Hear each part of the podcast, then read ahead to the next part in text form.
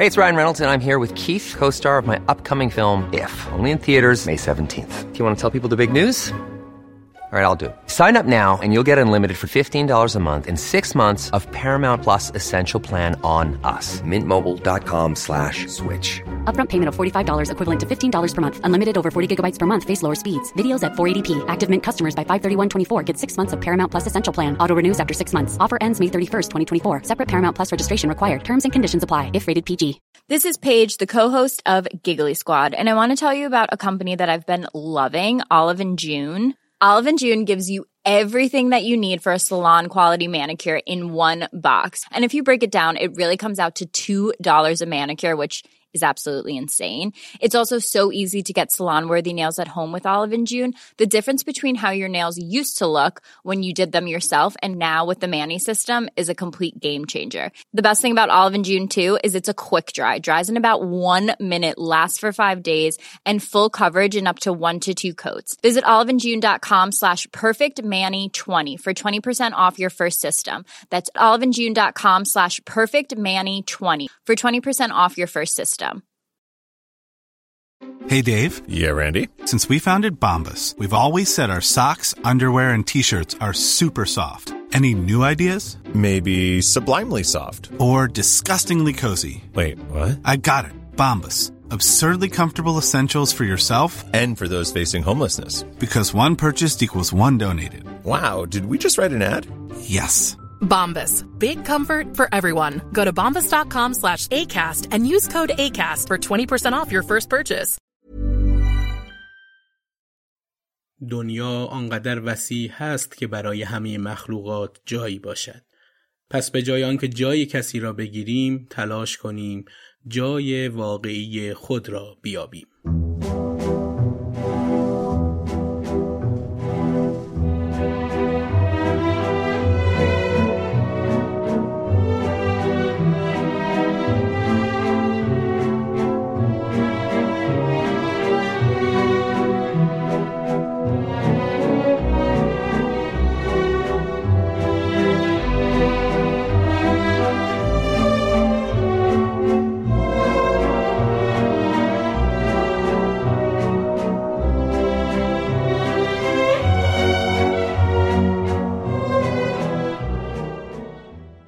تو این شماره پادکست دوچار نگاهی می‌کنیم به زندگی محمود حسابی. دوچار به سراغ شخصیت‌هایی میره که دوچار یک وضعیت غیرعادی شدن. این وضعیت میتونه تراژیک، دلیرانه و یا حتی عاشقانه باشه. اون شخص هم ممکنه به سیاستش، هنرش، قلمش و یا صفت‌های دیگه‌ای معروف باشه. امروز درباره مردی حرف میزنیم که میگن در سوئیس و محفل علمی و خصوصی با کت و شلواری شیک نشسته بوده که یک سر میز پروفسور آلبرت انیشتین بوده و سر دیگه میز همین مرد شیک پوش ما بوده، یعنی پروفسور حسابی که داشته ویولونی رو که برای انیشتین بوده کوک ایرانی میکرده تا تو دستگاه بیات اصفهان آهنگی برای انیشتین بزنه. میگم وقتی دکتر حسابی شروع میکنه به زدن و آرشه کشیدن، انیشتین یاد وطن میکنه و چپق به لب میگیره و دودی از دماغ میده بیرون. مرد داستان دوچار امروز ما زندگی عجیبی داشته. زندگیی که با افسانه‌های قاره‌ای و محلی دورش کم حصار کشیده نشده تا بهش خیلی نزدیک نشد و این خیال ما ایرانی هاست که اون رو هر جایی که دوست داره پررنگ و کم رنگ میکنه. برای اینکه تصویر این مرد رو یکم واضح تر کنیم، رفتیم سراغ روایت زندگیش و از کسی میگیم که دوچار فرهنگ، دوچار سیاست و دوچار زندگی شد.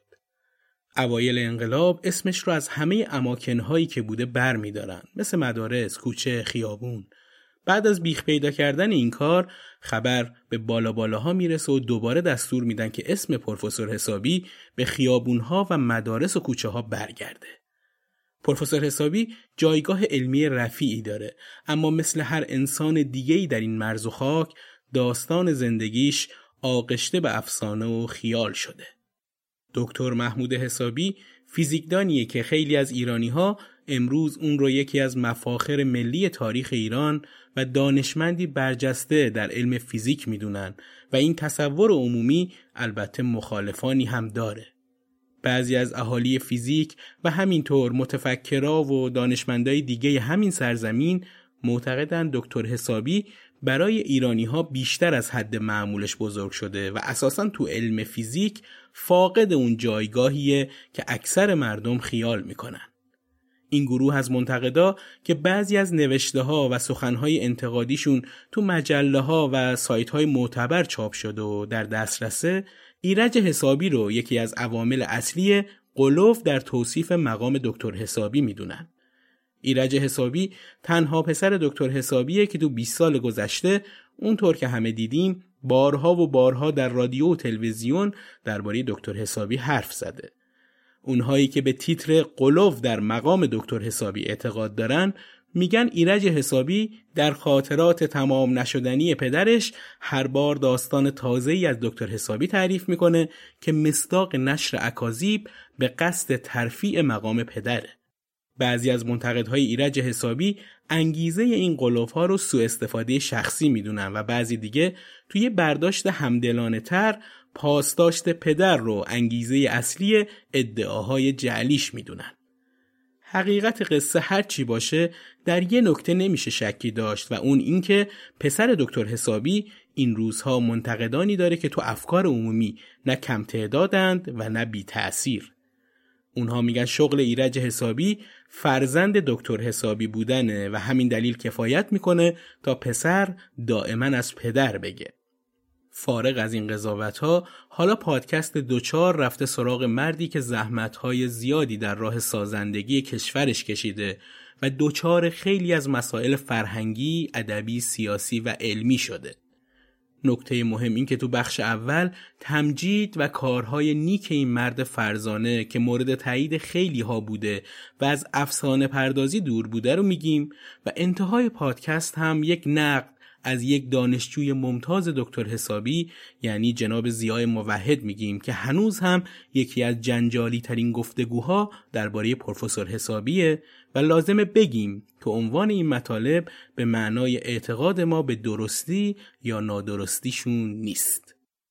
من محمد ناظمی با همکارانم بابک جلیلوند نویسنده متن و مهدی جعفرزاده تهیه کننده این پادکست رو برای دوچاری ها تهیه کردیم.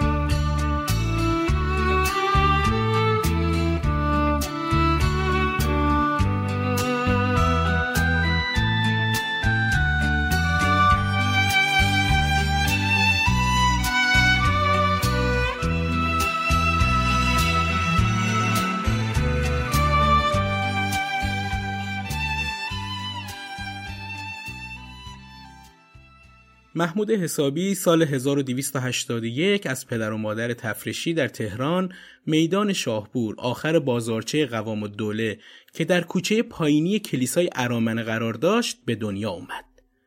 محله‌ای با معماری آجری و دلپذیر که در حال حاضر بافت قدیم خودش رو به کل از دست داده و تبدیل به بازارچه‌ای کوچیک و ساختمان‌های مسکونی عجیب و غریب شده.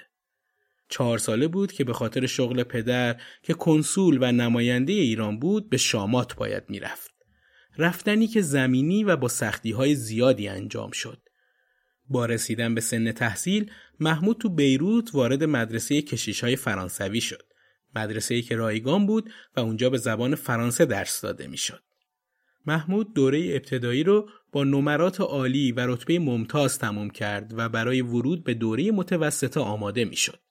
اما برای این کار دو تا مشکل بزرگ پیش پای محمود بود.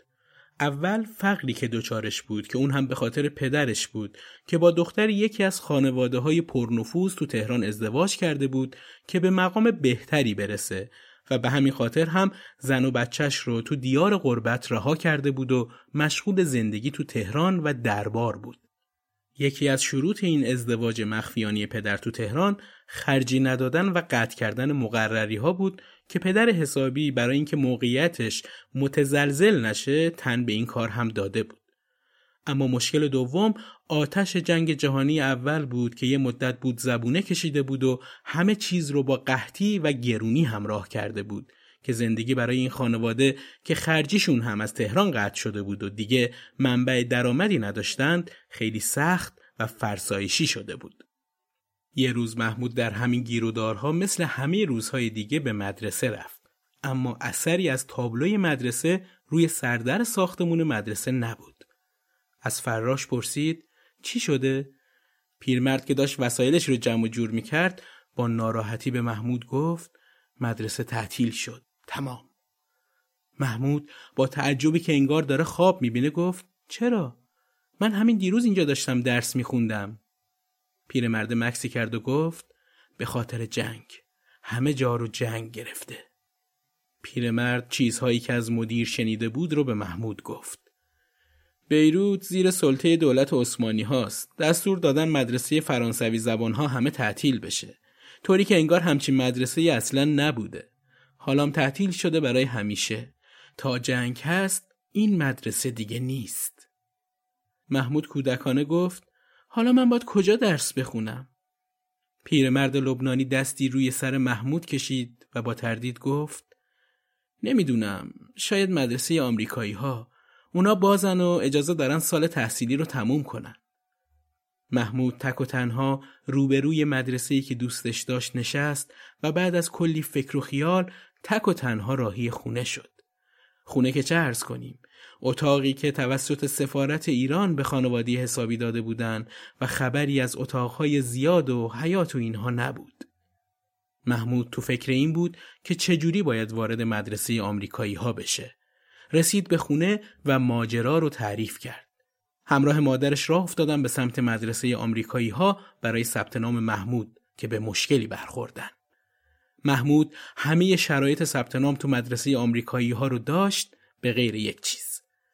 مدیر مدرسه آمریکایی به محمود گفت اینجا باید حتما زبان انگلیسی بلد باشی وگرنه نمیتونی ثبت نام کنی.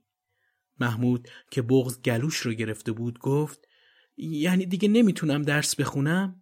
مدیر گفت فقط تنها کاری که میشه برات کرد اینه که بیای از کلاس اول شروع کنی. محمود با گریه گفت من تا پنجم خوندم، چجوری بیام بشینم سر کلاس درس اولی ها؟ محمود از اتاق مدرسه اومد بیرون و داستان رو برای مادرش گفت. مادر برای دلداری محمود گفت فکر نکنم زبان انگلیسی از فرانسه سخت‌تر باشه. برو انگلیسی رو یاد بگیر. چند تا کتاب قصه و یه لغتنامه انگلیسی به فرانسه میگیریم و شروع میکنیم. محمود که دید مادرش داره بهش قوت قلب میده، همون روز چند تا کتاب قصه انگلیسی رو تهیه و شروع به تمرین کرد. اولین کتابی رو هم که شروع کرد برای تمرین، یکی از رمان‌های معروف چارلز دیکنز بود. محمود برای مطالعه این کتاب از یه لغتنامه فرانسه و انگلیسی استفاده کرد. حالا همه زمان محمود شده بود داستان خوندن به زبان انگلیسی و نوت برداشتن از این زبان تازه. محمود یه جای خوب هم برای مطالعه پیدا کرده بود. روی صخره نسبتاً مسطح مشرف به دریای مدیترانه، جایی ساکت و آروم که فقط صدای امواج دریا و مرغ‌های دریایی سکوتش رو میشکست. محمود تا غروب رو صخره می نشست و زبان انگلیسی تمرین می کرد و همین جدیت باعث پیشرفت سریع محمود تو زبان شد که برای مادرش هم که به استعداد محمود ایمان داشت باعث تعجب بود. محمود وقتی دید می تونه بعد از سه ماه کتابهای انگلیسی رو بخونه، به حاجلی که تو کارهای خونه و مادرش کمک می کرد گفت که برای امتحان ورودی ببردش به مدرسه آمریکایی ها. این بار با حاجلی به مدرسه رفت. حاجلی با لحن خاصی که داشت به مدیر مدرسه گفت حالا دستور بدید از محمود خان ما امتحان زبان انگلیسی بگیرن و بعد اضافه کرد فکر کنم زبانش به حدی رسیده که بشه ثبت نامش کرد. مدیر دستور داد از محمود امتحان بگیرن. برای مسئولا خیلی عجیب بود. این بچه که تا همین سه ماه پیش هیچی از زبان انگلیسی نمیدونست، حالا داره هم مینویسه، هم صحبت میکنه و هم اندازه بچه‌های کلاس چهارم سواد انگلیسی داره. محمود قبول شد و به کلاس پنجم مدرسه آمریکایی ها راه پیدا کرد. اما بزرگترین مشکل محمود تو این دوران بیپولی بود، طوری که چند باری نزدیک بود از مدرسه به خاطر مخارجش بیاد بیرون. محمود کسی بود که قبل از ماجرای جدایی پدرش لباسهای مد روز می پوشید، اما حالا با کفش‌های کهنه و شلوارهای وصله‌دار به مدرسه می رفت. مادر محمود به خاطر استعدادی که در اون می دید هر طوری شده نذاشت به خاطر فقر محمود ترک تحصیل کنه. اون با فروختن طلاهایی که از تهران آورده بود زندگی رو می گذروند. بالاخره دوران مدرسه تموم شد و محمود پا به کالج گذاشت. همون کالجی که محمود و کامیل شمعون همکلاسی و رفیق شدن. حالا این کامیل شمعون کی هست که تو تاریخ اسم این دوتا رو کنار هم میارن؟ کسی که بعدها رئیس جمهور لبنان میشه و دوران رئیس جمهوری خیلی پر افت و خیزی داشت و به ایران هم چند باری سفر کرد. این دو نفر یعنی حسابی و شمعون رفیق صمیمی دوران کالج بودن. تو همین کالج محمود تونست لیسانس ادبیات بگیره و موفق به گرفتن لیسانس بیولوژی یا همون زیست شناسی هم شد و بعد از گذروندن این دوره به ای یو ای یعنی دانشگاه آمریکایی های بیروت رفت. تو این دانشگاه بود که باید راه آیندهش رو انتخاب میکرد. آینده‌ای که هنوز برای خود محمود روشن نبود و نمیدونست چه کاری میخواد انجام بده. برای همین هم یادگیری دانشی رو شروع کرد که با دوتا رشته تحصیلی قبلیش سازگاری نداشت. اما تونست از عهده این رشته جدید یعنی رشته مهندسی راه و ساختمون هم بر بیاد. اون تو زمان تعطیلی کالج در تابستون توی شرکت فرانسوی نقشه کشی و راهسازی انجام داد و از این طریق بود که تونست مشکلات مالی اولیه خانواده رو تا حد زیادی برطرف کنه. مسئولان همین شرکت بودن که برای قدردانی از سه سال فعالیت محمود تو اون شرکت اون رو برای ادامه تحصیل و یادگیری مهندسی معدن به بیروت فرستادن.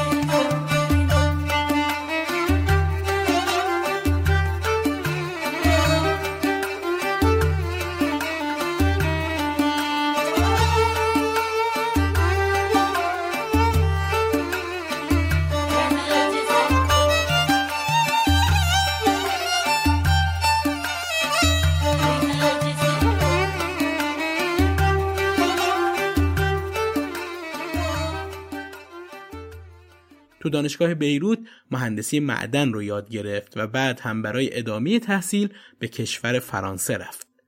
تو فرانسه بود که به ریاضیات علاقه‌مند شد و بعد از اون شیفته آسمون و ستاره‌های شب شد.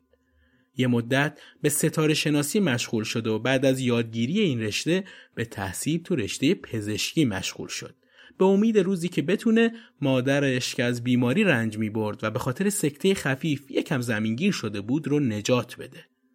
محمود تو رشته پزشکی هم جزو دانشجوهای ممتاز بود، اما علاقه‌ای به ادامه تحصیل تو این رشته نداشت. اینطور میگن که یکی از همکلاسیاش ازش سوال کرده که چرا این رشته رو ادامه ندادی وقتی این همه وقت میذاری برای درس خوندن؟ محمود هم بهش جواب داده بود پزشکی هیچ فرمولی نداشت که کنجکاوی من رو ارضا کنه. بعد از انصراف از رشته پزشکی تو اکول سوپریور دلکتریسیته پاریس برای رشته مهندسی برق ثبت نام کرد که سه سال هم تو همین کالج درس خوند و کار کرد. اواخر سال هزار و نهصد و بیست و چهار میلادی تونست مدرک این رشته رو هم دریافت کنه. از تابستون همون سال هم در راهن برقی فرانسه مشغول به کار شد. اونجا همکارانش به مدارک تحصیلیش میخندیدن و براشون این همه مدرک تحصیلی داشتن عجیب و غیر طبیعی بوده. همکاراش بهش میگفتن این همه مدرک به چه دردت میخوره؟ اگه بخوای همه اونها رو قاب کنی روی دیوار خونت جای خالی نمیمونه. محمود هم با خنده میگفت من که هنوز درس رو شروع هم نکردم. یه مدت بعد محمود به شمال فرانسه رفت و تو معادن معروف آهن و زغال سنگ ایالت سار مشغول به کار شد. اما بعد از دو سال که خانواده و دوستاش فکر میکردن محمود بالاخره شغل ثابتی رو که دوست داره پیدا کرده، محمود که هنوز درونش آشوبی از یادگیری به پا بود و نمیتونست این کار رو هم تحمل کنه، کار در معدن رو رها کرد و خونه نشین شد. تو این خونه نشینی نتونست برای رفع آشوب درونیش راهی پیدا کنه. با اینکه میتونست با مدارک تحصیلی که تا اون موقع داشت زندگی خیلی راحتی داشته باشه و تو یک شرکت معتبر مشغول بشه، اما برای محمود اینها جواب نیازهای روحی و عاطفیش نبود. برای رها شدن از مشغولیت ذهنی رفت پیش استادش تو دانشگاه که باهاش صمیمی بود و بهش اعتماد داشت تا باهاش مشورتی داشته باشه.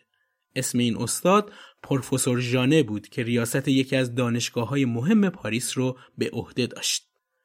پروفسور ژانه که با روحیه محمود خیلی خوب آشنا بود بهش گفت معلومه این کارها به درد تو نمیخوره. مدرک گرفتن تو این رشته‌ها درد تو رو درمون نمیکنه. با اینکه خیلی‌ها حسرت داشتن یکی از این مدارک و شغل‌ها رو دارن، تو نمیتونی و نباید هم با این چیزها راضی بشی. محمود که بعد سالها احساس کرد یکی رو بالاخره پیدا کرده که حرف دلش رو میفهمه، با اشتیاق جواب داد همینطوره پروفسور، اما اما من چیکار باید کنم؟ ژانه تو جواب بهش میگه پروفسور فابری فیزیکدان معروفیه و تنها کسیه که میتونه بهت کمک کنه. خودم برات وقت ملاقات میگیرم. فابری برجسته ترین استاد فیزیک دانشگاه سوربونه. اگه بتونی با اون کنار بیای راه خودت رو برای ادامه زندگی پیدا میکنی. محمود هیجان زده از حرفای ژانه بود، اما متوجه قسمت آخر حرفای ژانه نشد، یعنی اون قسمت که اگه بتونی باهاش کنار بیای. مگه پروفسور فابری چه ویژگی بدی داشت که محمود باید باش کنار میومد؟ روز ملاقات رسید. پروفسور فابری خیلی جدی و خشک بود. محمود از سابقه تحصیلی خودش بهش گفت. پروفسور فابری بدون اینکه نامه همکارش پروفسور ژانه رو بخونه خیلی عصبانی گفت چرا میخوای فیزیک بخونی؟ برو به همون مهندسیت برس. مهندسی چه ربطی به فیزیک داره؟ در حین گفتن اینام داشت پاکت نامه همکارش رو باز میکرد. محمود که سرخ شده بود از خجالت سری تکون داد و منتظر موند که فابری نامه دوستش رو بالاخره بخونه. محمود چشم به دهن پروفسور دوخته بود. تا چند لحظه دیگه یا آیندهش ساخته میشد یا همه چی میرفت رو هوا و دوباره اون دچار پریشونی میشد. این رو هم بگم که خود پروفسور حسابی از متن نامه هیچ اطلاعی نداشت و هیچ وقت هم نفهمید تو نامه چی نوشته شده بود که فابری رو نرم کرد. فابری نامه رو خوند و سری تکون داد.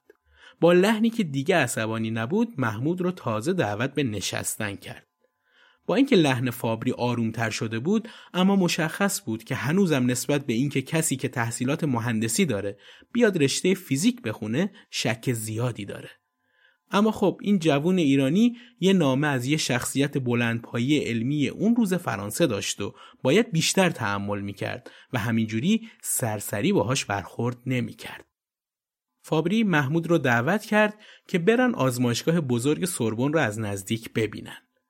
چند لحظه‌ای که تو آزمایشگاه قدم زدن، فابری زمزمه کنان به محمود گفت میدونم پروفسور ژانه هیچ وقت حرف بیهوده نمیزنه. به خاطر همین هم بهت یه شانس میدم. این دستگاه اندازه‌گیری رو میبینی که اینجاست؟ محمود گفت بله. بعد فابری با همون صدای خشک و خشن گفت فقط پونزده روز فرصت داری تا نقشه دستگاه رو دقیق بکشی و بعد خود دستگاه رو هم بسازی و برام بیاری. فقط یادت نره این تنها راه تو برای ورود به دنیای فیزیکه و دیگه پیش من هیچ شانسی نداری. اگه نتونستی درستش کنی اصلا دیگه بر نگرد اینجا. محمود همینطور خیره به دستگاه موند و داشت از استرس سکته میکرد که فابری بیرحمانه دوباره با کلمات بهش حمله کرد. معطل چی هستی؟ اگه فکر میکنی این فرصت برات زیاده بدون داری اشتباه میکنی. چون برای ساخت همین دستگاه سه نفر همزمان هفت روز کامل بدون استراحت روش کار کردن. محمود با کلی فکر و خیال از فابری خداحافظی کرد و از آزمایشگاه زد بیرون. با خودش می‌جنگید که اگه ورود به دانشگاه به ساختن این دستگاه بستگی داره، شاید باید بیخیالش بشه و بره دنبال همون مهندسی و شغل‌های مرتبط به رشته‌ش. اما به خونه که رسید، دو دو تا چهار تا کردن رو کنار گذاشته بود و سریع طراحی و نقشه کشی رو شروع کرد. از فردای اون روز هم رفت و آمد به دانشگاه سوربن برای تحقیق و ساخت دستگاه مهمترین کار زندگیش شد. شش روز بدون وقفه کار کرد. وقتی دچار ضعف میشد، تازه میفهمید که هنوز غذا نخورده. این غذا هم نهایت یه وعده بیشتر نبود، چون زمانی برای ضیافت‌های شکمی نداشت. تو اون هفته ارتباطش رو با اطرافیانش قطع کرده بود. کل دنیا شده بود ساختن اون دستگاه. روز هفتم کار ساخت دستگاه تموم شد. محمود دو روز رو هم مشغول آزمایش دستگاه بود و تازه بعد از اطمینان از کار کردن دستگاه بود که به خودش استراحت داد. صبح روز پانزدهم وعده محمود به پروفسور از راه رسید. توی هوای گرگومیش از خونه زد بیرون. وقتی به دانشگاه رسید، هنوز کسی از کارمندای دانشگاه و دانشجوها نیومده بودن. استرس زیادی داشت از اینکه زودتر از موقع اومده بود و کسی هم اونجا نبود. حس بدی پیدا کرد. ترجیح داد بیرون از دانشگاه یکم قدم بزنه تا فابری از راه برسه. محمود دوست داشت اولین کسی باشه که اون روز پروفسور رو میبینه. اما همین قدم زدن کار رو خراب کرد و یه جوون دیگه‌ای تو اتاق پروفسور بود. محمود دعا دعا میکرد هر کسی پیش پروفسور هست تو کارش موفق بشه تا تأثیر بدی روی فابری نذاره و محمود بتونه از موفقیت و روحیه گرفتن پروفسور برای ارائه کارش استفاده کنه. از منشی پرسید کی داخله؟ منشی بهش گفت یه دختر دانشجو که مثل شما داوطلب رشته فیزیکه، دقیقا مثل شما. محمود حسابی به هم ریخت، چون احتمالاً تنها رقیبش داخل اتاق بود و اگه موفق میشد ممکن بود جایی برای محمود نمونه. دوباره وضعیت روحیش به هم ریخت. محمود میخواست یه سوال دیگه بپرسه که کسی که رفته تو اونم مهندسه، که یهو شیشه های اتاق شروع به لرزیدن کرد. صدای پروفسور بود که فریاد میزد شما مهندسا چطور جرئت میکنید برید سراغ فیزیک؟ معطل نکن خانم، پروژت رو بردار و برو سراغ مهندسی و کار خودت، تو اینجا جایی نداری. محمود وقتی این برخورد رو دید دچار اضطراب چند برابری شد. حالا نوبت محمود بود که بره وسط خشم پروفسور قرار بگیره. محمود به خودش که اومد دید وسط اتاق ایستاده و هنوز پروفسور خشمگینه و داره به اون دختر دانشجو بد و بیراه میگه. چرا این رشته های مهندسی که هیچی از فیزیک نمیدونن دوست دارن بیان تو این رشته؟ چشم فابری که به محمود افتاد با همون لحن گفت تو هم که مهندس هستی. محمود که درمونده بود چی بگه، پروفسور گفت بیا ببینم چیکار کردی. پروفسور در رو بست، نشست پشت میزش. تازه یادش اومد که سلام نکرده که خیلی هم براش مهم نبود و سری گفت کو پروژت؟ محمود بدون اینکه حرف بزنه نقشه محاسباتش رو همراه دستگاه اندازه‌گیری روی میز گذاشت. زیر لب گفت اگه بتونم وارد این رشته بشم دنیا برام خیلی زیباتر میشه. پروفسور اما توجهی به زمزمه محمود نکرد و شروع کرد به وارسی کردن دستگاه و نقشه ها. محمود در تمام این لحظات منتظر فریاد خشم پروفسور بود. پروفسور اما با دقت نقشه ها و دستگاه رو بررسی میکرد. گاهی هم زیر چشمی به محمود نگاه میکرد. زمان آزمایش کردن کارایی دستگاه بود و فابری اون رو مدام با نقشه تطبیق میداد. قدم به قدم مراحل آزمایش رو تکمیل میکرد و جلوتر میرفت. پروفسور یهو دست از تست کردن دستگاه برداشت و مستقیم به محمود نگاه کرد و سوالی کرد که محمود از پرسیدنش میترسید. تو هم مهندسی خونده بودی؟ محمود طوری که انگار دنیا روی سرش خراب شده گفت بله مهندسی خوندم. به فاصله چند ثانیه فریادهای پروفسور شروع شد، اما فریادی که کلمه‌هاش با فریادی که سر اون دانشجوی قبلی میکشید فرق میکرد. تو چرا؟ برای چی وقتت رو برای رشته مهندسی تلف کردی؟ جوون، تو برای فیزیک ساخته شدی.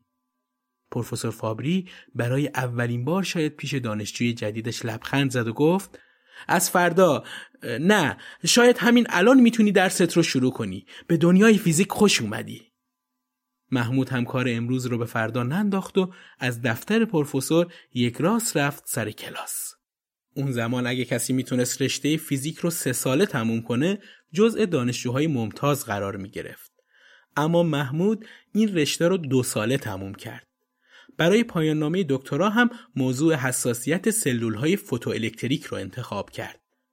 وقتی پروفسور فابری از موضوع پایان نامه باخبر شد، با همون جدیت همیشگی به محمود گفت: تو میدونی چه موضوعی رو برای کار انتخاب کردی؟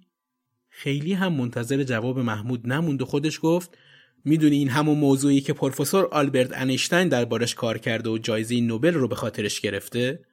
محمود گفت: میدونم. پروفسور با همون لحن همیشگی گفت: میدونی و این موضوع رو انتخاب کردی؟ مطمئن باش به غیر از تو به هیچ کس اجازه نمیدادم وارد این موضوع بشه، چون میدونم تو این عرصه وقتی انیشتین وارد شده چیزی رو نگفته باقی نذاشته. اما تو تو آزادی شروع کنی. محمود پایان نامش رو با درجه ممتازی و تبریک هیئت جوری به سرانجام رسوند و وارد مرحله بعدی زندگی علمی شد. روزنامه‌های فرانسوی مطالبی درباره شجاعت یک دانشجوی ایرانی و موفقیت‌های علمی اون می‌نوشتند و دولت فرانسه هم با رضایت قلبی ارزشمندترین مدال علمی کشور رو به دکتر محمود حسابی اهدا کرد. نشان کماندور دولالژیون دونور که تعداد خیلی کمی از افراد برجسته دنیا به این افتخار رسیدن که این جایزه علمی رو دریافت کنند.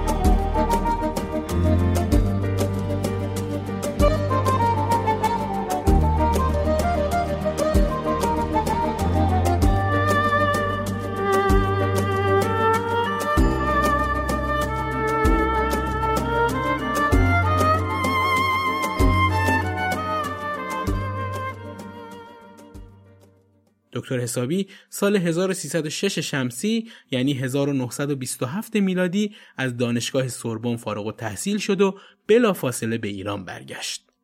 تو این دوران تو سراسر جهان و به ویژه دنیای غرب علم روز در حال پیشرفت چشمگیری بود، اما تو ایران خبری از این سرعت پیشرفت و این ماجراهای علمی نبود. دکتر حسابی که با حساسیت این موضوع رو درک کرده بود، با رسیدن به وطنش عزم خودش رو برای به مقصد رسوندن ترویج علم جزم کرد. میگن یکی از دوستای نزدیک دکتر حسابی از این عجله داشتنش متعجب بود و بهش گفته بود: چه عجله‌ای داری استاد؟ دست کم یکم استراحت کن و برو سفر، حالا که بعد از سالها برگشتی. دکتر حسابی هم در جواب گفته: صد ساله که در حال خستگی در کردن هستیم، اما غربی ها الفبای علم رو از ابن سینا و خیام و بقیه دانشمندای ما یاد گرفتن و بدون اینکه خستگی در کنن به موقعیت امروزشون رسیدن. حالا بازم میخواید زمانی رو به خستگی در کردن اختصاص بدید؟ اون زمان برادر محمود دکتر محمد حسابی توی وزارت طرق و شوارع یعنی همین راه و ترابری امروزی کار میکرد. محمد با استفاده از امکانات اون اداره و گرفتن وام امکان ادامه تحصیل محمود رو تو این مدت فراهم کرده بود. محمود به واسطه برادرش سال هزار و سیصد و شش با عنوان مهندس به وزارت ترابری ملحق شد. محمود برای تهیه نقشه راه بندرلنگه به بوشهر به این منطقه رفت. حین خدمت متوجه شد ضعف عمده وزارتخونه کمبود مهندس‌های تحصیل کرده است. دو سال بعد با پیگیری‌های زیاد و موافقت وزیر اولین مدرسه مهندسی وزارت راه تأسیس شد و محمود تنهایی کار تدریس و آموزش مهندسان مورد نیازش رو به عهده گرفت. اواسط سال هزار و سیصد و هفت دکتر محمود حسابی دارالمعلمین عالی رو با رشته‌های فیزیک، شیمی، ریاضیات و علوم طبیعی تأسیس کرد و خودش هم چند تا از درس‌ها رو تدریس می‌کرد. بعد از یه مدت هم برای تکمیل دارالمعلمین و تبدیل اون به دانشسرای عالی و راه‌اندازی بقیه رشته‌های علمی چند تا استاد خارجی رو دعوت کرد که به ایران بیان. محمود موسیو لوون رو برای تدریس ریاضیات، موسیو آزما رو برای تدریس شیمی و دکتر آندره رو برای تدریس علوم طبیعی انتخاب کرد. این افراد مورد تایید علمی دکتر حسابی بودند. حسابی امیدوار بود که با حضور اینها معلم‌ها و دانشجوهای تراز اولی پرورش پیدا کنن و یواش یواش بتونن جای همین معلم‌های غربی رو تو تدریس علوم بگیرن. محمود حسابی کنار رشته‌های علمی دنیا به خاطر علاقه زیادی که به فرهنگ ادبی ایران داشت با زحمت‌های فراوان رشته‌های ادبیات فارسی و معقول و منقول رو برقرار کرد و تو این زمینه از هفت نفر از اساتید برجسته ایرانی هم کمک گرفت. دکتر حسابی تو سال دوم فعالیت دارالمعلمین تصمیم گرفت که اولین رادیوی ایرانی رو بسازه. محمود به یه رادیوی داخلی نیاز داشت. با اینکه اون موقع رادیوهای خارجی تو ایران بودن، اما باز نسبت به جمعیت خیلی کم بودن و خیلی هم تو دسترس نبودن. اون چاره رو در ساخت رادیو میدید و ولا خیر. با اینکه دانشجوها برای این کار اعتماد به نفس لازم رو نداشتن، این دکتر محمود حسابی بود که به اونها قبولوند این کار شدنیه. اینجوری بود که بعد از یه مدت کار شبانه روزی اولین رادیوی ایرانی ساخته شد. البته این رادیو خیلی بزرگ بود و برای کار کردن به برق احتیاج داشت. اون زمان تو ایران باتری وجود نداشت و محمود مجبور بود باتری رو هم خودش طراحی کنه و بسازه. برای ساختن باتری حدود هفتاد تا استکان خرید و یه مقدار جوهر نمک و تعدادی هم تیغه های مسی و رویی. جوهر نمک و تیغه ها رو داخل استکان ها قرار داد و نوع باتری با ولتاژ حدود یک و سه تا یک و پنج دهم ولت ساخت و با سری کردن اونها یه باتری با ولتاژ زیاد تهیه شد. روز موعود و تست رادیو از راه رسید. استاد در حضور دانشجوها سیم‌های باتری و رادیو رو به هم وصل کرد و گوشی رادیو رو به تک تک دانشجوها داد تا گوش بدن. اولین رادیوی ایرانی داشت صدای خارج از کشور رو می‌گرفت و پخش می‌کرد. اولین کسی که این موفقیت بزرگ رو به دکتر حسابی تبریک گفت، دکتر اسماعیل بیگی، یکی از شاگردهای خوب و با استعداد دکتر محمود حسابی بود. Even on a budget, quality is non-negotiable. That's why Quince is the place to score high-end essentials at fifty to eighty percent less than similar brands. Get your hands on buttery soft cashmere sweaters from just sixty bucks, Italian leather jackets, and so much more. And the best part about Quince, they exclusively partner with factories committed to safe, ethical, and responsible manufacturing. Elevate your style without the elevated price tag with Quince. Go to quince.com slash upgrade for free shipping and three sixty-five day returns. If you're looking for plump lips that last, you need to know about Juvederm lip fillers. With Juvederm Volbella X C and Juvederm Ultra X C, your lip look, whether it's subtle or bold, can last up to one full year with optimal treatment and no additional maintenance. Find a licensed specialist and see if it's right for you at Juvederm dot com today. That's J U V E D E R M dot com. Add fullness to lips in adults over twenty-one with Juvederm Volbella X C or Juvederm Ultra X C.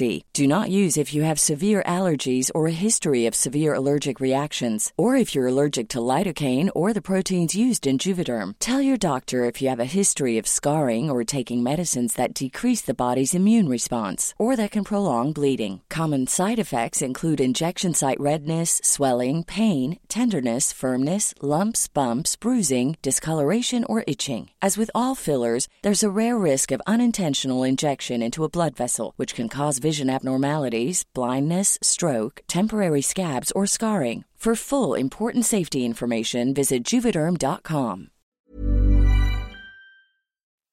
یه مدت بعد از ساخت رادیو، دکتر حسابی اولین دستگاه رادیولوژی رو تو ایران ساخت. این دستگاه اونقدر بزرگ بود که کل فضای زیرزمین بیمارستان رو پر کرد و جرقه‌های اون حدود پنجاه شصت سانتی متری پخش می‌شد. به دلیل خطر زیادی که وجود داشت، خود استاد نصب و راه‌اندازی دستگاه رو به عهده گرفت. روز افتتاح دستگاه رو توی یه قسمت از بیمارستان قرار دادن و محوطه رو کاملا خالی کردن. کسی جرأت نزدیک شدن به دستگاه رو نداشت. فقط یه نفر کنار دستگاه ایستاده بود و اون شخص دکتر محمود حسابی بود. دکتر حسابی برق رو به سیم‌ها و ترانسفورماتورها وصل کرد. به محض عبور برق از سیم‌ها، جرقه‌ها پنجاه شصت سانتیمتری به هوا بلند شد. انگار که ماشین زمانی رو روشن کرده باشن و هر لحظه ممکن بود همه چیز محو بشه. همه نگران شده بودن. استاد رو به برادرش کرد که با نگرانی مشغول تماشا بود و گفت: نگران نباش، مطمئن باش که من هیچ سیمی رو بدون مطالعه به جایی وصل نکردم. چند ثانیه بعد اولین دستگاه رادیولوژی ایران با موفقیت شروع به کار کرد. جالب اینجاست اولین عکس رو هم از دست چپ دکتر محمد حسابی، برادر پروفسور حسابی، گرفتن. دکتر محمد حسابی با شکی که به این دستگاه عجیب داشت رو به جمع گفته بود: من دست راستم رو لازم دارم. اگه قرار اتفاقی بیفته ترجیح میدم برای دست چپم بیفته. این عکس دست اونقدر برای محمد حسابی جالب از کار در اومد که تصمیم گرفت بره رادیولوژیست بشه. محمد برای ادامه تحصیل تو این رشته به فرانسه رفت و بعد از چند سال در مقام اولین رادیولوژیست ایران مشغول به کار شد.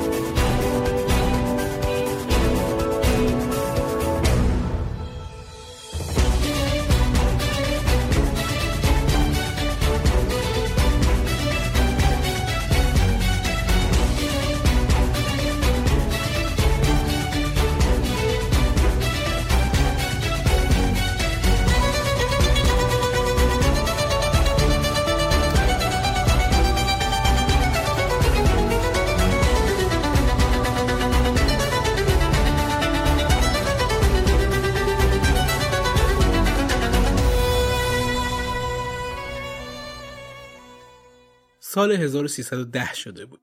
تو این سال به علت نبودن ارتباط هوایی بین المللی مشکلاتی برای مملکت به وجود اومده بود. پروفسور حسابی علت گسترش پیدا نکردن ارتباطات هوایی رو نداشتن ساعت معین بین المللی می دونست. روی همین استدلال نظر خودش رو به مسئولان وزارت پست و تلگراف گفت و توضیح داد تا اونها هم به فکر ایجاد یه ساعت ثابت برای کشور افتادن. تا اون زمان تنها وسیله تعیین ساعت طلوع و غروب خورشید بود. بزرگترین مشکل استفاده از این شیوه هم اختلاف زمانی شهرهای کشور با هم و همینطور با بقیه کشورها بود. یه مدت وزارت پست و تلگراف از دکتر حسابی خواست که خودش مسئولیت تعیین ساعت رو به عهده بگیره. دکتر حسابی هم که در زمینه ریاضیات، ستاره‌شناسی و نجوم تخصص داشت، به دقت اختلاف زمانی ساعت ایران رو با گرینویچ محاسبه و مشخص کرد. موقعیت تهران رو در پنجاه و یک دقیقه و سی ثانیه عرض شرقی گرینویچ به دست آورد و بر این مبنا اختلافی معادل سه ساعت و بیست و شش دقیقه به دست اومد. اما چون طبق قراردادهای بین المللی برای هر فاصله زمانی بین ساعتها فقط نیم ساعت در نظر گرفته شده بود، وقت تهران رو سه ساعت و سی دقیقه جلوتر از وقت گرینویچ تعیین کردند. یعنی به زبان ساده وقتی به وقت گرینویچ ظهره و ساعت دوازده، تو تهران ساعت سه و سی دقیقه بعد از ظهره. به این ترتیب برای اولین بار تو ایران رابطه زمانی کشور به طور منظم برقرار شد و در مخابرات، پرواز هواپیماها، روابط بین المللی و تبادل اطلاعات علمی مثل ژئوفیزیک و هواشناسی دقت کامل و استانداردی به وجود اومد. همه اینها تلاش پروفسور حسابی بود که ایران با دنیا ارتباط دقیق زمانی برقرار کنه و زمان رسمی کشور تو جدول زمانهای بین المللی ثبت بشه. بعد از یه مدت دارالمعلمین به محل دانشسرای عالی تو میدون بهارستان، ضلع شمالی سازمان برنامه بودجه فعلی، منتقل شد و آزمایشگاه علوم پایه رو تو طبقه اول و کلاس‌های اون علوم در طبقه دوم ساختمون تشکیل شد. یه روز که دکتر حسابی پشت پنجره ایستاده بود و به آسمون نگاه میکرد گفت: اگه ما هم مثل همه مردم دنیا ایستگاه هواشناسی دقیق داشتیم، مجبور نمی شدیم مثل آدم‌های عصر حجر به آسمون نگاه کنیم تا بفهمیم وضعیت هوا چطوره. محمود می دونست که نمیشه دست روی دست گذاشت و منتظر این شد که یکی از اون سر دنیا پیداش بشه و کارها رو درست کنه. متوجه بود که باید خودش دست به کار بشه. بنابراین مشغول مطالعه کتاب‌هایی شد که با خودش از خارج آورده بود. کتاب‌هایی در مورد طرز کار نحوه و نصب دستگاه ایستگاه هواشناسی. برای شروع لازم بود بودجه مورد نیاز رو برای خرید وسایل و تجهیزات ساختن یک دستگاه هواشناسی مهیا کنن. بودجه‌ای که باید از محل بودجه آزمایشگاهی فیزیک فراهم می‌شد. تهیه ابزار مشکل اساسی بود که پروفسور برای این هم چاره‌ای داشت. به دانشجوهاش گفت هر کس اقوامی تو خارج داره به من بگه که من بهش پول بدم تا وسیله‌های مورد نیاز رو برای این برنامه تهیه کنه و بیاره. چیزی نگذشت که انواع و اقسام لوازم از سراسر دنیا توسط دانشجوهای پروفسور یا اقوامی که تو خارج بودن به آزمایشگاه دانشسرای عالی سرازیر شد. استاد و شاگردها آستین‌ها رو بالا زدن و نصب و راه‌اندازی اولین دستگاه هواشناسی کشور شروع شد. با حدود شش ماه کار مداوم استاد اولین دستگاه هواشناسی کشور رو راه اندازی کرد. یعنی همون دستگاهی که ازش تا همین چند سال پیش در رادیو ایران برای اخبار هواشناسی استفاده می شد. یه شب سال هزار و سیصد و ده بود که پروفسور حسابی و برادرش دکتر محمد حسابی تصمیم گرفتن کاری کنند که همیشه آرزوی مادرشون بود. یعنی تأسیس یک بیمارستان خصوصی و مجانی برای معالجه افراد بی‌بضاعت و کم درآمد. این دوتا برادر بعد از یه مدت بیمارستان رو تأسیس کردند و اولین دستگاه رادیولوژی ایران رو توی این بیمارستان به کار گرفتن تا عملهای جراحی دیگه با حدس و گمان انجام نشه. اما ماجرای تأسیس بیمارستان و آرزوی مادرشون چی بود؟ مادر دکتر حسابی ملک بزرگی از جدش بهش رسیده بود که تو دوره‌ای که تو ایران نبود همسرش یعنی معز السلطان از این غیبت استفاده کرده بود و همه املاک همسرش رو به نام خودش ثبت و یه جورایی میشه گفت که مصادره کرده بود که با دوندگی‌های زیاد بالاخره این ملک رو تونست از همسر سابق خودش بگیره. تو این شرایط که همه منتظر تلافی سخت گوهرشاد خانوم بودن که بعد از این همه سال و کلی سختی رو گذروندن از اون ملک استفاده شخصی کنه، اما به جای فروش این زمین و جبران دوران فقر و تنگ دستی تصمیم گرفت اون ملک یه بیمارستان خصوصی بسازن و با استفاده از درآمد املاک پدری که در تفرش و ماستر و فراهم بود مردم رو مجانی معالجه کنن. این بیمارستان رایگان تو خیابان بلورسازی یعنی میدان وحدت فعلی خیابان مهدیخانی افتتاح شد. اسم این بیمارستان رو هم گوهرشاد گذاشتن. تو همین زمان تأسیس و راه‌اندازی بیمارستان بود که دکتر محمود حسابی از دنیای تجرد هم خداحافظی کرد و تو همین بیمارستان بود که با یکی از سرپرستارها به نام خانم صفوی آشنا شد و با دخترش صدیقه حائری ازدواج کرد. بعد از این داستانها حالا دکتر حسابی حضور تو دنیای سیاست رو هم باید تجربه می کرد. حسابی به نمایندگی مردم تهران وارد مجلس سنا شد. موقعی وارد مجلس شد که انگلیسی ها در صدد نوشتن قرارداد جدید نفتی بودن. حسابی تو جبهه مصدق بود. اون هم تو دوره‌ای که مصدق داشت برای پست نخست وزیری و ملی کردن نفت تلاش می کرد. مصدق با هوش و درایتی که داشت دکتر محمود حسابی رو مأمور پیگیری این عملیات کرد. دو تا دلیل مهم هم برای انتخاب حسابی وجود داشت. یکی مبارزات مداومش توی مجلس برای آموزش و دانش و دومی هم این که فناوری نفت مسئله پیچیده‌ای بود که باید شخصیت‌های شایسته علمی در موردش بررسی و تحقیق می‌کردند که حسابی همه این ویژگی‌ها رو داشت. به این ترتیب پروفسور حسابی اولین رئیس هیئت مدیره و مدیرعامل شرکت ملی نفت ایران شد. دکتر مصدق در ادامه همین فعالیت ملی کردن نفت و استفاده از دکتر حسابی تو این راه سال هزار و سیصد و سی وزارت فرهنگ کابینه‌اش رو به حسابی پیشنهاد کرد.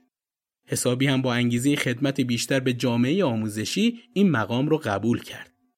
بعد از این انتصاب به وزارت تصمیم گرفت برای توسعه آموزش و ترویج سواد تو کل کشور به سراغ شهرستانها و روستاها و حتی عشایر بره.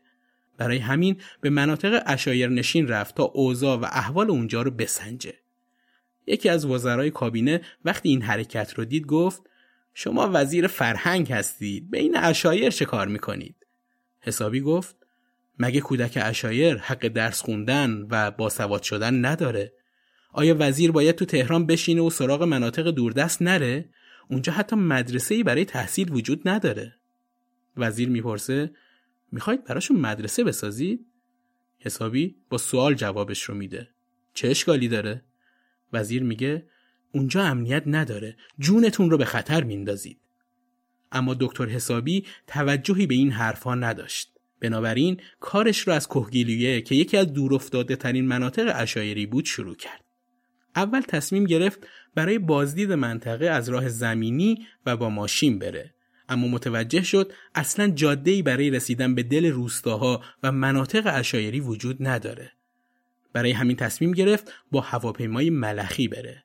مقامات اول به خاطر خطرات جانی مخالف این سفر بودن، اما پروفسور اجازه این کار رو از دکتر مصدق گرفته بود و قرار شد دو تا هواپیمای دو نفره در اختیار دکتر و همراهانش قرار بگیره تا اونها رو به حوالی چادر عشایر تو یکی از ارتفاعات بویر احمد ببره. روز پرواز رسید و هر هواپیما فقط دو صندلی پشت سر هم داشت، یکی برای خلبان و یکی هم برای مسافر. اتاقک هم وجود نداشت و اونها باید در فضای سرباز می نشستند. هواپیما اونقدر کوچیک بود که کمترین تکون باعث برهم خوردن تعادل هواپیما میشد. بالاخره این هواپیما با کلی مصائب از کوههای بویر احمد عبور کرد و به قطع زمینی شیبدار و تقریبا مسطح رسید. بعد از نشستن هواپیمای دکتر و همراهش، خلبان که بیتابی میکرد و مدام از ترس حمله عشایر زیر لب حرف میزد، رو کرد به دکتر حسابی و گفت پس فردا همین ساعت همینجا میام دنبالتون. دکتر با تعجب نگاهش کرد و گفت مگه میخواید ما رو همینجا ول کنید و برگردید؟ خلبان گفت به ما دستور دادن به خاطر حفظ هواپیماها بلافاصله برگردیم. اگه عشایر ما رو ببینن تکه تکمون میکنن. دکتر که خودش رو در برابر باد ناشی از چرخش ملخ‌ها به سختی سرپا نگه داشته بود گفت پس فردا؟ ما تا پس فردا به جایی نمیرسیم. شما ده روز دیگه همین ساعت و همینجا بیایید دنبال ما. خلبان با تعجب زیاد گفت ده روز دیگه؟ تایید مجدد حسابی رو که شنید با اکراه و ناراحتی گفت مطمئن نیستم دیگه شما رو ببینم، اما ده روز دیگه برمیگردم. هواپیما دور شد و تو آسمون ایلیاتی ناپدید شد. چیزی از رفتن هواپیما نگذشته بود که دکتر حسابی و همراهش خودشون رو تو محاصره چند سوارکار قوی هیکل و مسلح دیدن.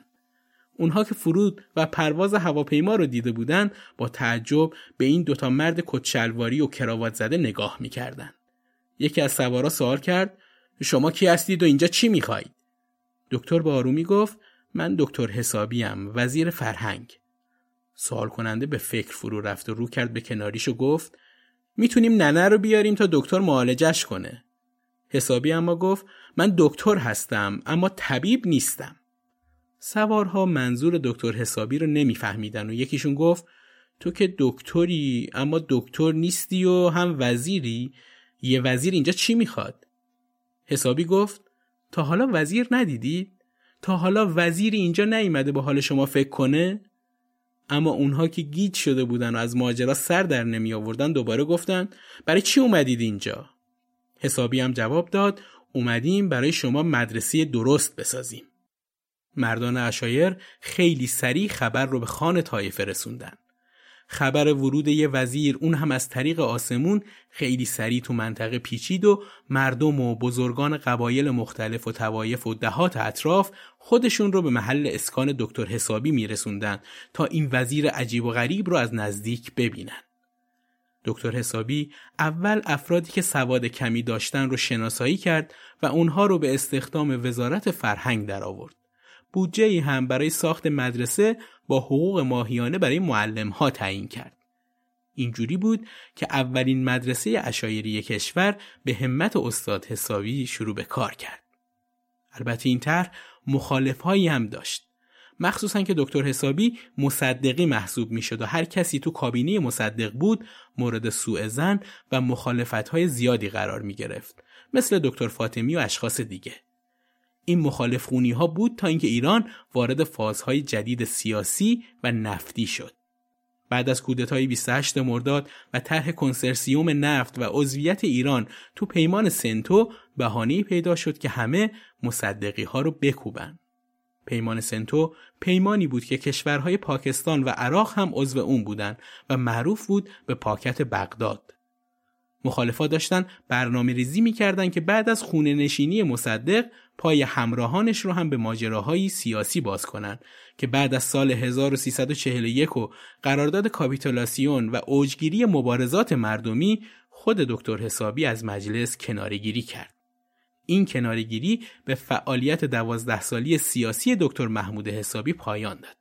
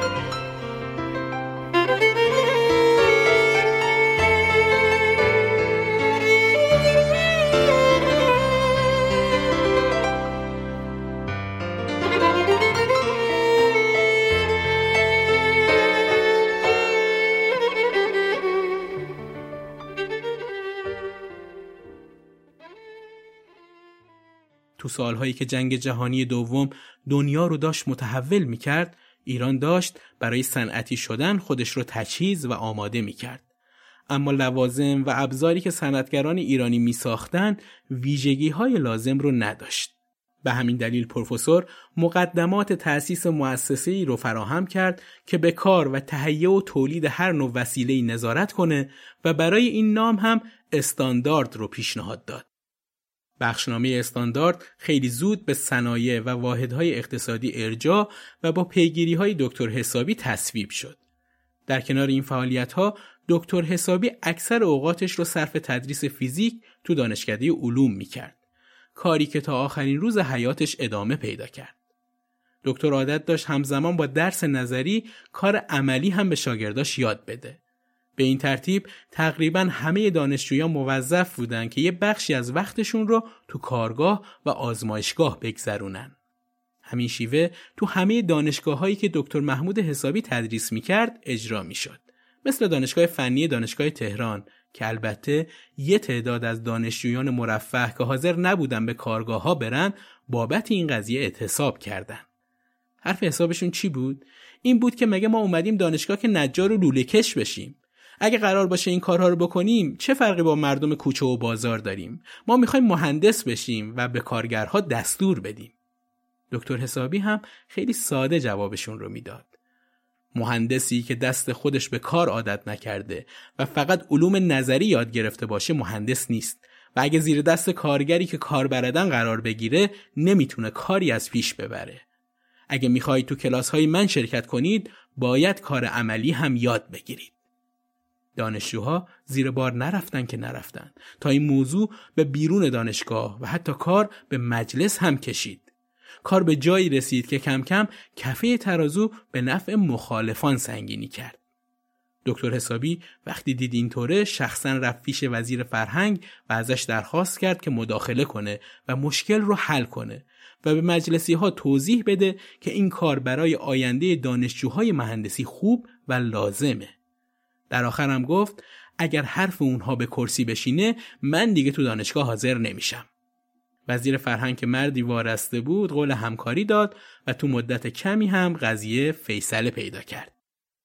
نحوه امتحان گرفتن دکتر حسابی هم از دانشجوها متفاوت بود. اون موقع هنوز امتحان‌های کتاب باز باب نبود.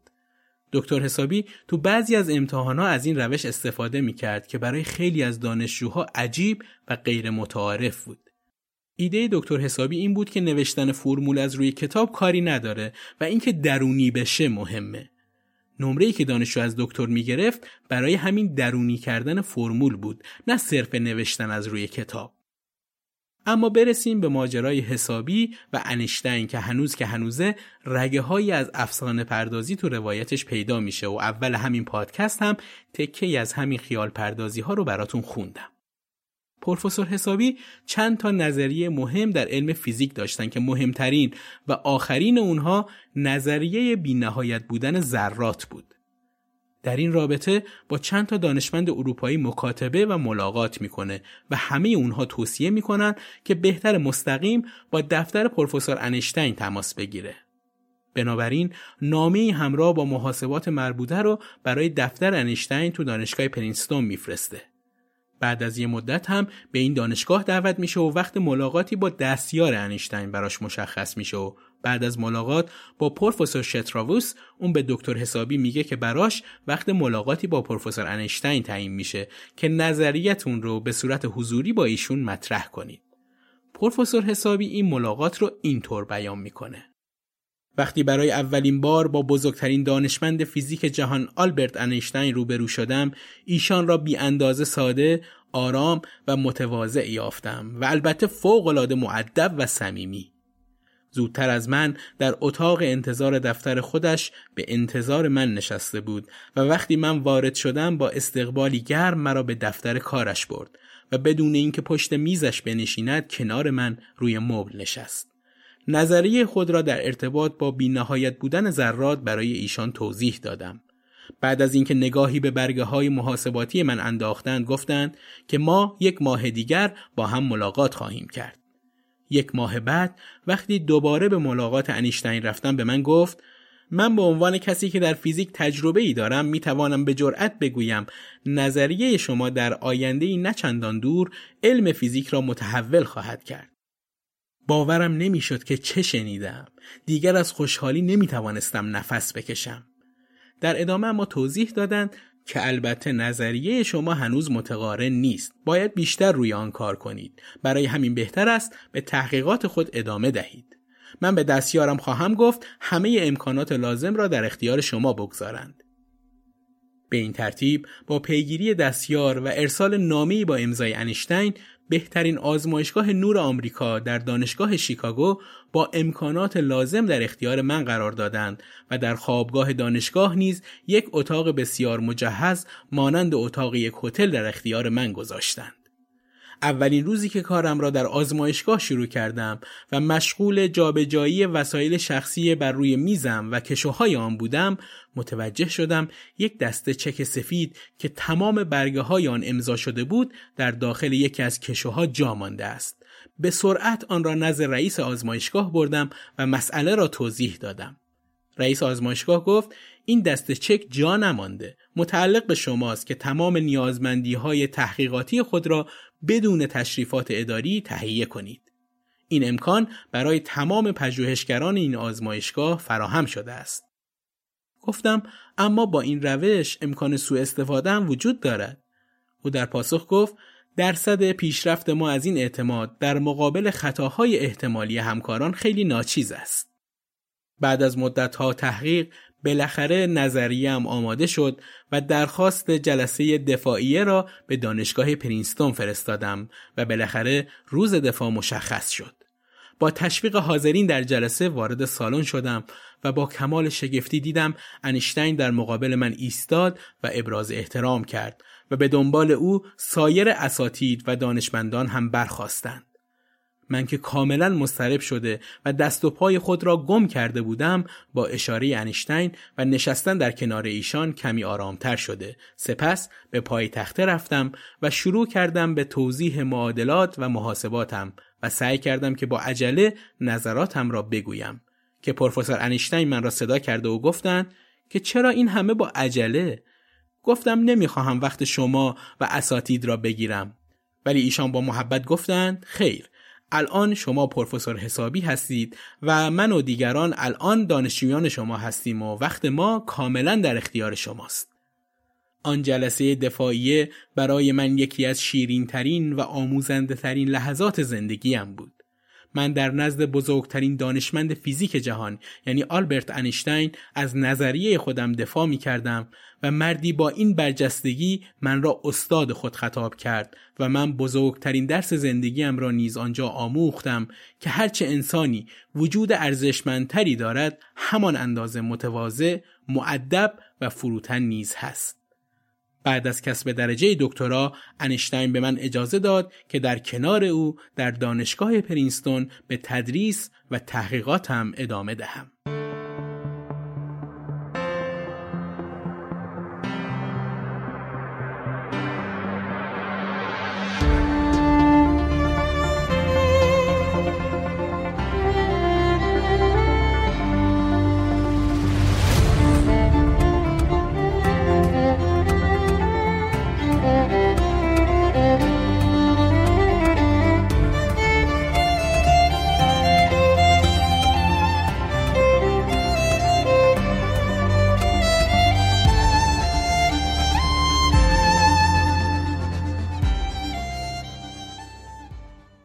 اما سال هزار و سیصد و هفتاد و یک پروفسور حسابی با تنی خسته و رنجور راهی بیمارستان میشه. دکتر دانشپژوه پزشک پروفسور حسابی به ایرج حسابی پسر دکتر میگه کار به جاهای بدی رسیده و برای معالجه بهتره پروفسور رو به سوئیس بفرستیم تا جراحی بشه. خود دکتر حسابی میگه یعنی امکان معالجه در ایران وجود نداره؟ دکتر دانشپژوه جوابی به دکتر حسابی نمیده و زیر لب به ایرج میگه وضع قلب پدر اصلا رضایت بخش نیست. پروفسور که متوجه حرف دکترش میشه رو به پنجره اتاق بیمارستان میکنه و میگه من برای این سفر آمادگی ندارم، خسته هستم. ایرج و دکتر از این حرف خیلی تعجب میکنن چون دکتر محمود حسابی کسی نبود که خستگی بشناسه یا با حسرت و افسوس از چیزی یاد کنه. پروفسور وقتی متوجه تعجب اونها شد گفت افسوس من به این خاطره که هنوز هزار کار ناتموم دارم. چند روز بعد استاد رو به سوئیس اعزام کردن. دوازدهم شهریور سال هزار و سیصد و هفتاد و یک وقتی که جراحان زبده بخش قلب بیمارستان ژنو آخرین معاینه رو از استاد به عمل آوردن، به طور پنهانی جلسه مشورت برگزار کردند. ایرج تأکید کرده بود که دکتر حسابی خیلی حساس هست و نباید نکته تأسف‌وار یا نگران کننده‌ای به خود دکتر حسابی منتقل بشه.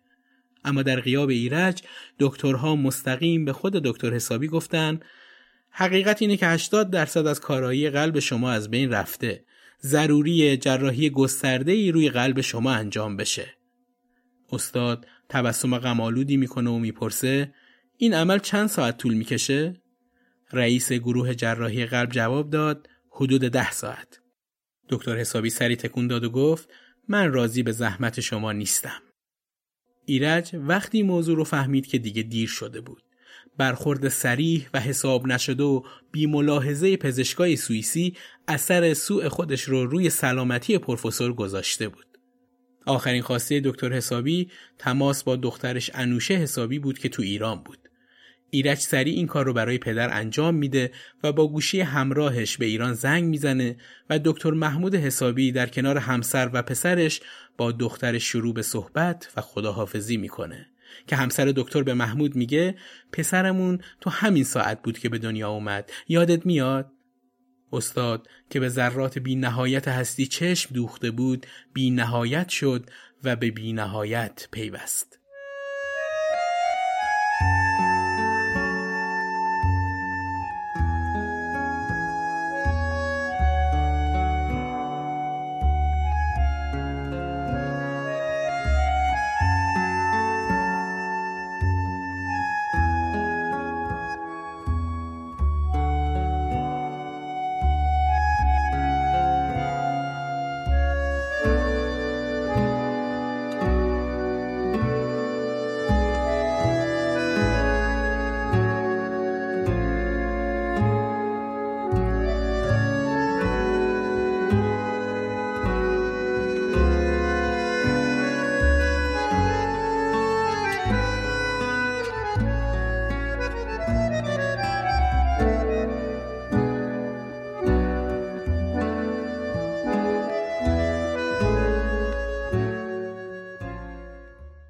همه این ماجراهایی که از استاد حسابی شنیدید رو از منابع مختلف و مستندهای متفاوتی گرفتیم که انتهای همین پادکست معرفیشون میکنم.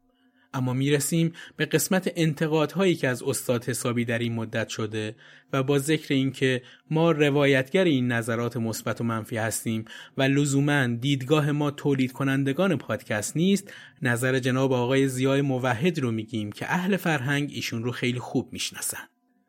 ضیاء موحد استاد فلسفه و منطق و مدیر گروه منطق انجمن حکمت و فلسفه ایرانه که سال هزار و سیصد و سی و نه تحصیلات خودش رو تو دانشکده علوم دانشگاه تهران در رشته فیزیک شروع کرد.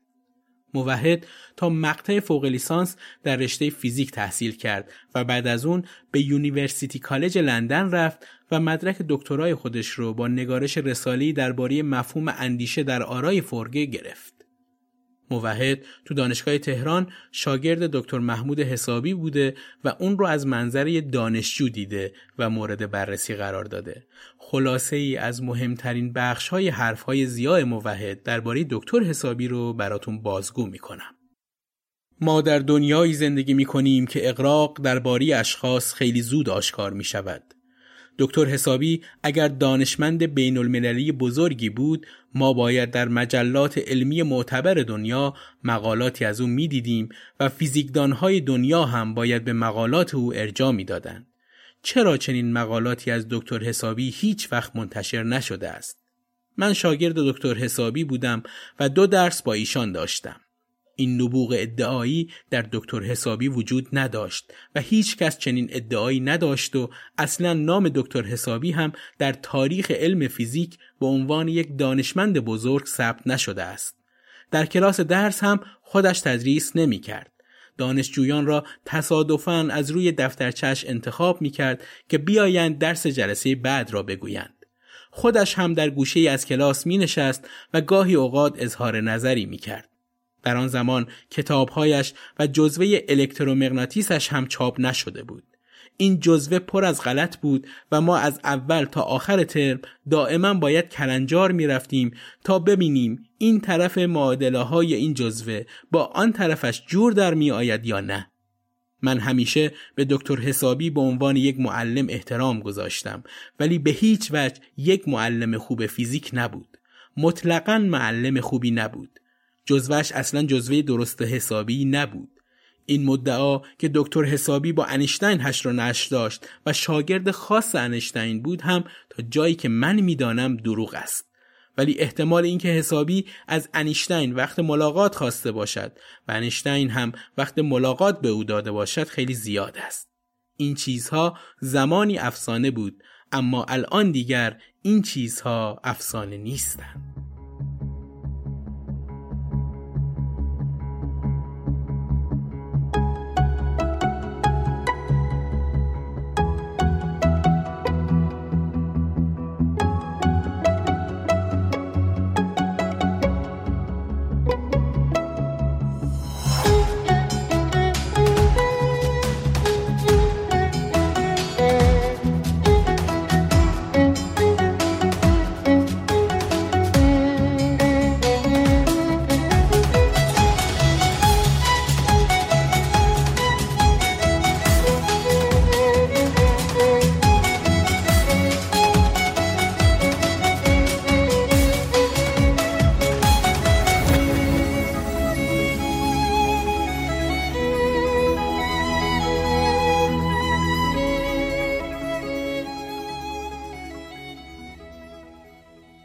به این ترتیب به پایان پنجمین قسمت از پادکست دوچار رسیدیم.